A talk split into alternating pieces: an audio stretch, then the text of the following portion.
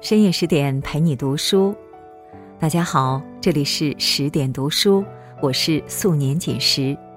今天你过得好吗？今天我们来跟着作者锦山月的文章，一起来了解倪萍。喜欢这篇文章，不要忘了在文末点一个再看。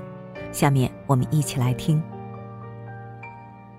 随着电视剧《功勋》的热播，六十二岁的倪萍。凭借精湛的演技，频登热搜。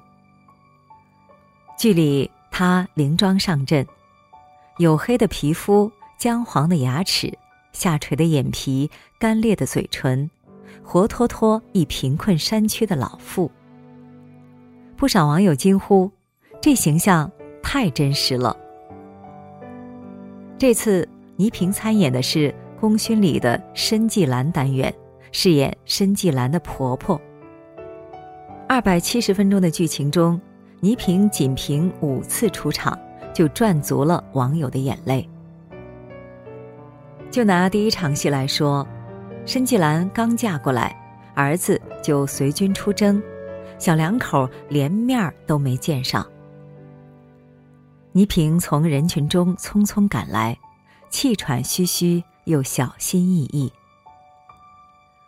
晚上，他陪独守空房的申纪兰唠嗑，前一秒憨态可掬，后一秒神情悲痛，眼泪像按下了定时器，说来就来，说停就停。对镜头里的倪萍，很多人不适应，因为他们的印象还停留在春晚舞台上，镜头环伺下的央视一姐。如今。三十多年过去了，倪萍走下神坛，走入人间，又走回了我们的视野。命运起伏中，不管是盛极一时，还是泯然于众；不管是收获赞誉，还是惨遭批判，倪萍始终是那个敢闯荡、能吃苦的山东大妞。就像她在《姥姥语录》中说的：“自己不倒。”啥都能过去，自己倒了，谁也扶不起你。倪萍，一个从未倒下，也不允许自己倒下的人。一九六一年，全国人民正勒紧裤腰带，在缺衣少食的困难期苦熬。不满两岁的倪萍，因父母离异，被姥姥抱回了山东荣成水门口村抚养。虽然在这里只待了四年，但水门口村却是倪萍永远的精神故乡。姥姥用爱和智慧，在倪萍的性格里种下了坚韧、顽强、善良的种子。她像田野里的麦苗，在风雨中努力向上生长。六岁时，倪萍被接回青岛。开始接受母亲的严格管教。没有了姥姥的庇护，他只能靠自己刻苦学习来博取妈妈的爱。小小年纪，倪萍就明白，凡事得靠自己。这份觉醒，在十年后把他送进山东艺术学院，又在十四年后把他送进了中央电视台。一九九一年，有着“小春晚”之称的综艺大观正酝酿改版，央视急需一名主持人。三十一岁的倪萍也是人选之一。当他风尘仆仆的报道时，却没有一个人看好他。吃饭的时候，人哗啦一下都走光了，只剩下孤零零的倪萍。巨大的无助感袭来，他哭了，眼泪滴在手里的《光明日报》上。但他不想放弃，既然不是专业主持人，那就塑造自己的风格；既然不会播音腔，那就和老百姓说大白话；既然没有高大上的气场，那就做好山东大妞。或许是时运齐来。倪萍赌赢了，她的感性、质朴、真实，彻底俘虏了亿万观众，改变了央视主持的一贯风格。他成了央视的台柱子，春晚的定海神针。可命运从来不会轻易的放过任何一个人，包括倪萍。先是有人在报刊上公开指责他虚假，后又有一批网络青年将他视为国家道德的符号，更有高校学者撰文批判他的爱国主义教育。这些非议之声让倪萍在人生的至高舞台上走得战战兢兢，但他还是习惯性的靠自己消化这些责难。坚持站稳主持人这班岗，直到一九九九年，为了给儿子看病，倪萍才渐渐淡出公众视野。儿子出生后不久，就被诊断出先天性白内障。孩子的病不仅让倪萍告别了央视，还让她的婚姻走到了尽头。至此，倪萍跌入人生的最低谷。往哪个方向看，都没有出路。他彻夜坐在客厅发呆，最终还是遥远的水门口村给了他力量。他决定和儿子一起战胜病魔。其实，人生本来就是一场孤独的旅行，脚下的路必须自己走，路上的坎儿必须自己过。就像倪萍姥姥说的：“靠山山会倒，靠人人会跑。”离开央视后，倪萍一边照顾孩子，一边跑剧组接戏。其实早在入职央视前，倪萍就已经是国家二级演员了，还凭借电影《雪城》拿过金鹰奖。与其说她是主持人跨界演戏，不如说。他本来就是个演员。与他合作过多次的导演杨亚洲，曾这样评价作为演员的倪萍：他非常聪明又特能忍。为了拍戏，倪萍能忍到什么程度呢？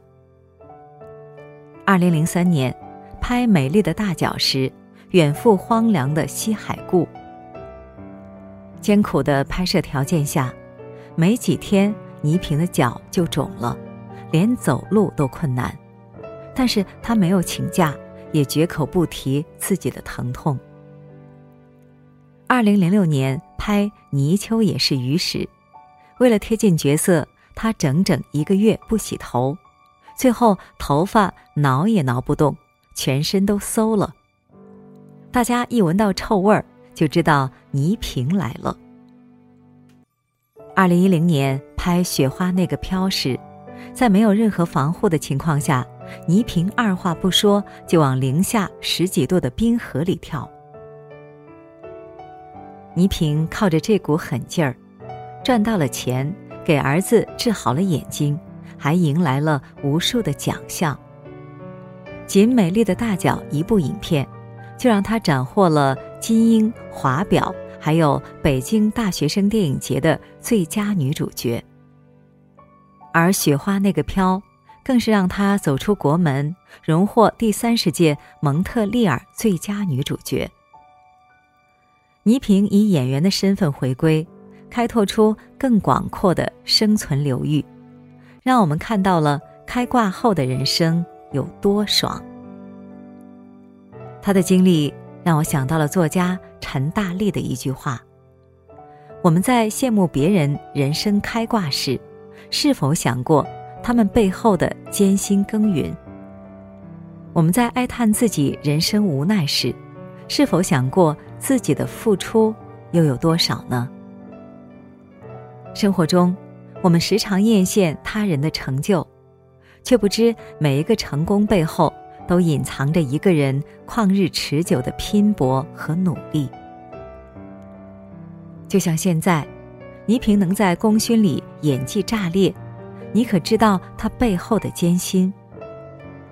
他是最早一批报道的演员，与导演谈完角色，立刻拿着剧本就去了山村，一住就是几个月。用他自己的话说，演绎四十年代农村老妇形象，本身就与当下生活脱节。你必须重新融入到那个环境里，才能找到淳朴真实的质感。开拍后，他不在乎满衣服上沾满泥土，不在乎指甲被弄裂，也不在乎头发被淋湿。正是这些不在乎，让我们更加在乎他。人生没有白走的路，每一步都算数。你看见的人生开挂，不过是厚积薄发；你看见的一夜成名，不过是百炼成钢。倪萍，告别辉煌无两的主持人岁月，走过异常艰辛的中岁之路。如今的他，内心那根紧绷的弦松了些，戏里戏外都有了自己的活法。前几天。为了宣传自己的新剧，他在微博上向粉丝隔空喊话：“大姨我最后就到。”倪萍越来越坦荡随意，看似不着痕迹，实则热情洋溢。早在几个月前，倪萍就靠对同行们的吐槽狠狠可爱了一把。